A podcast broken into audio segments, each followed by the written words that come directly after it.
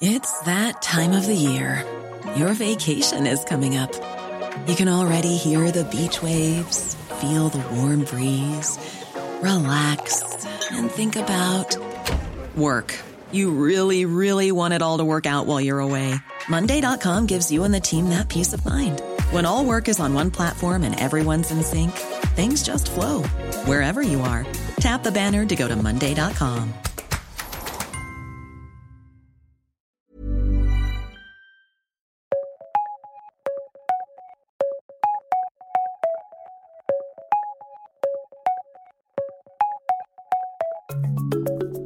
Welcome to The World in 10, the story of the world revealed and analysed by the Times of London's correspondents every day in 10 minutes. It is Alex Dibble and Eleanor Shearwood with you. Today, The Times reveals Hamas has been working more closely with ISIS. Also, soldiers involved in Israel's occupation of Gaza in 2014 tell us what it was like.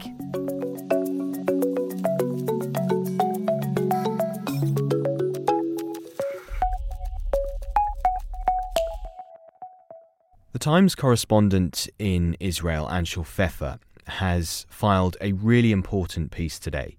He has discovered that links between Hamas and Islamic State are closer, they're stronger than was previously thought. So, this all centres on Egypt's Sinai Peninsula, which is just south of Gaza. Now, Anshel told us what his intelligence sources have revealed. What we've learned is that there have been various training of, uh, of, of Hamas members carried out also in Sinai, together with uh, with ISIS. There, there, are Hamas members who have moved uh, to Sinai and become members of ISIS there, and vice versa, vice versa, ISIS members who have joined Hamas. And in some cases, we're talking here about members of quite prominent families within Hamas, including the nephew of Yahya Sinwar, who is the Hamas chief in Gaza, probably the most important person in Hamas today, seen by many as the chief mastermind uh, of uh, of Hamas's terror attack on Israel on October 7. And it seems that uh, some of these members were also involved in an attack back in April on a small uh, village in Sinai where as many as 300 uh, Egyptian civilians were killed in this ISIS attack, which received very little attention at the time but it does look as if there's a similar pattern, similar methods, similar types of tactics in the way that ISIS attacked uh, that town to the way that they attacked Israeli communities uh, two and a half weeks ago. Another element of this is Egypt, because in Egypt, the government there is in conflict with ISIS in Sinai, and Anshel believes that the closer the links are between ISIS and Hamas, the harder it's going to be for Egypt to accept refugees from Gaza. So, those are the broader factors influencing the crisis. But what about developments today? Well, Israel sent tanks and soldiers in limited ground raids in Gaza to fight Palestinian gunmen and also to get information on hostages. And this comes as they've released footage of bombings which have been done to target Hamas, who've killed more than 1,400 Israelis.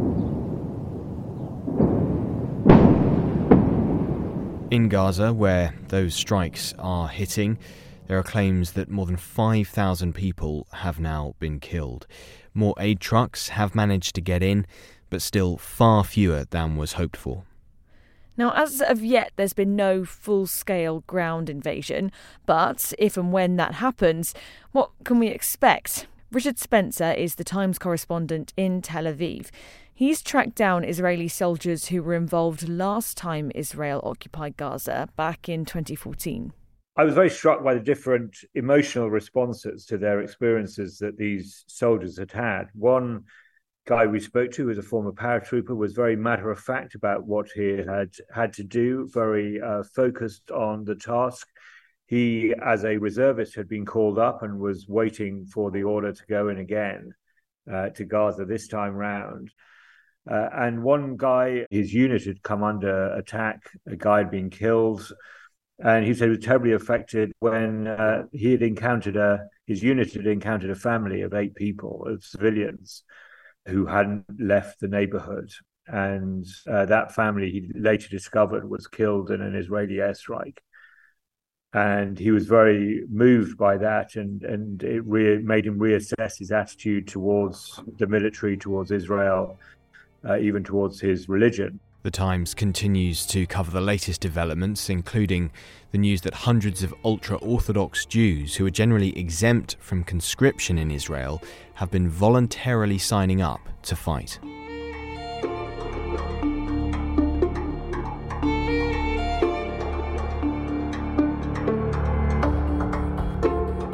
There's been shock in Argentina because the leftist economy minister, that's Sergio Massa, is unexpectedly leading after the first round of voting in the country's presidential elections.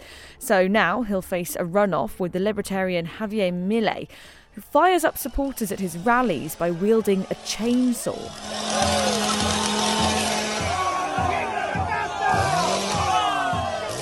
Shock is because Milei was expected to win the first round of voting. Es un día histórico, porque dos tercios de los argentinos votaron por un cambio. That is him there still positive, saying that it's been a historic day either way because so many voters voted against the government. Now, the context here is that Argentina is in a financial crisis and inflation is at nearly 140%. Yeah, and that's another way, really, that shock comes into this because Massa's the economy minister and his party's been in power a long time. So mm. there's a real question as to whether he's got the credibility to fix this problem. And that is a question that I put to the Times' Stephen Gibbs, who's our correspondent in Latin America. I think part of the problem is what is the alternative, and Milei is an extraordinary character, and uh, one that you know with some reason some argentinians fear. So massa played into that.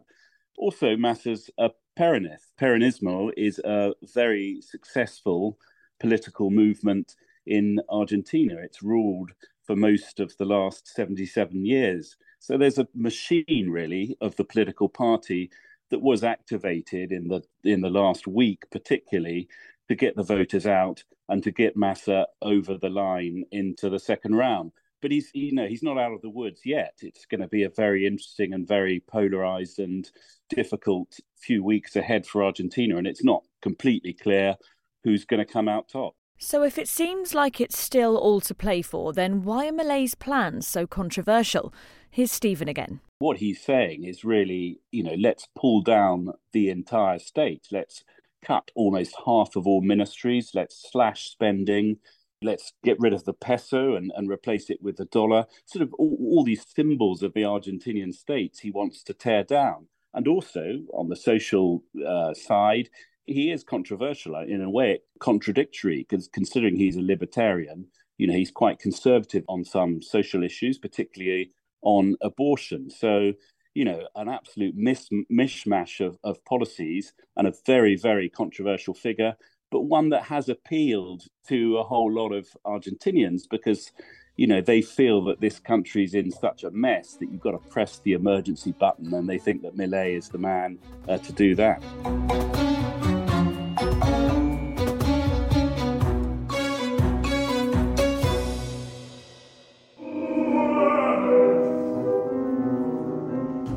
Normally, I wouldn't dare talk over opera, but this is important because rehearsals at Barcelona's opera house, El Liceu, are a bit different because they've hired an intimacy director. Now, her name's Ita O'Brien, and she's worked on shows for HBO and Netflix before. She doesn't think enough thought's given to intimate content, and more questions need to be asked. Who's doing what to whom? How does the um, singer playing the perpetrator hold himself? What's the touch? What's the movement? How does the singer who's performing the role of the victim, how, you know, how are they happy to be touched? What's the choreography of that? There was no consideration given to that.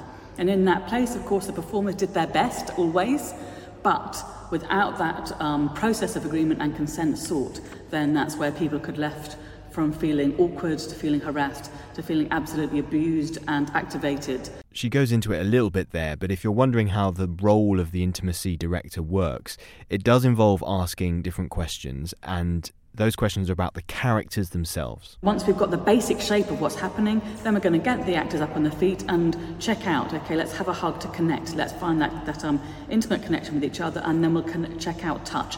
Are you happy to, for your face to be touched? Where are you happy to be touched down your back? So all of that's checked out and we're inviting the performer to really tell us your boundaries, and that's a big shift in the industry. This has come at an interesting time because there's been this whole scandal in Spain about the kiss at the World Cup final, and it's actually the first time this role's been introduced in Spain, but it's rare throughout Europe.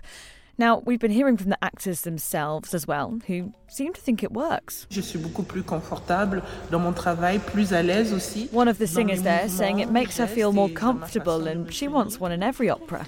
Yeah, so will it catch on? Ita certainly thinks it will. Um, but that is it. We are out of time on the World in 10 today. We're back tomorrow, but remember there is more on all these stories on the Times website. Head to that, take out an online subscription, and start reading. See you soon.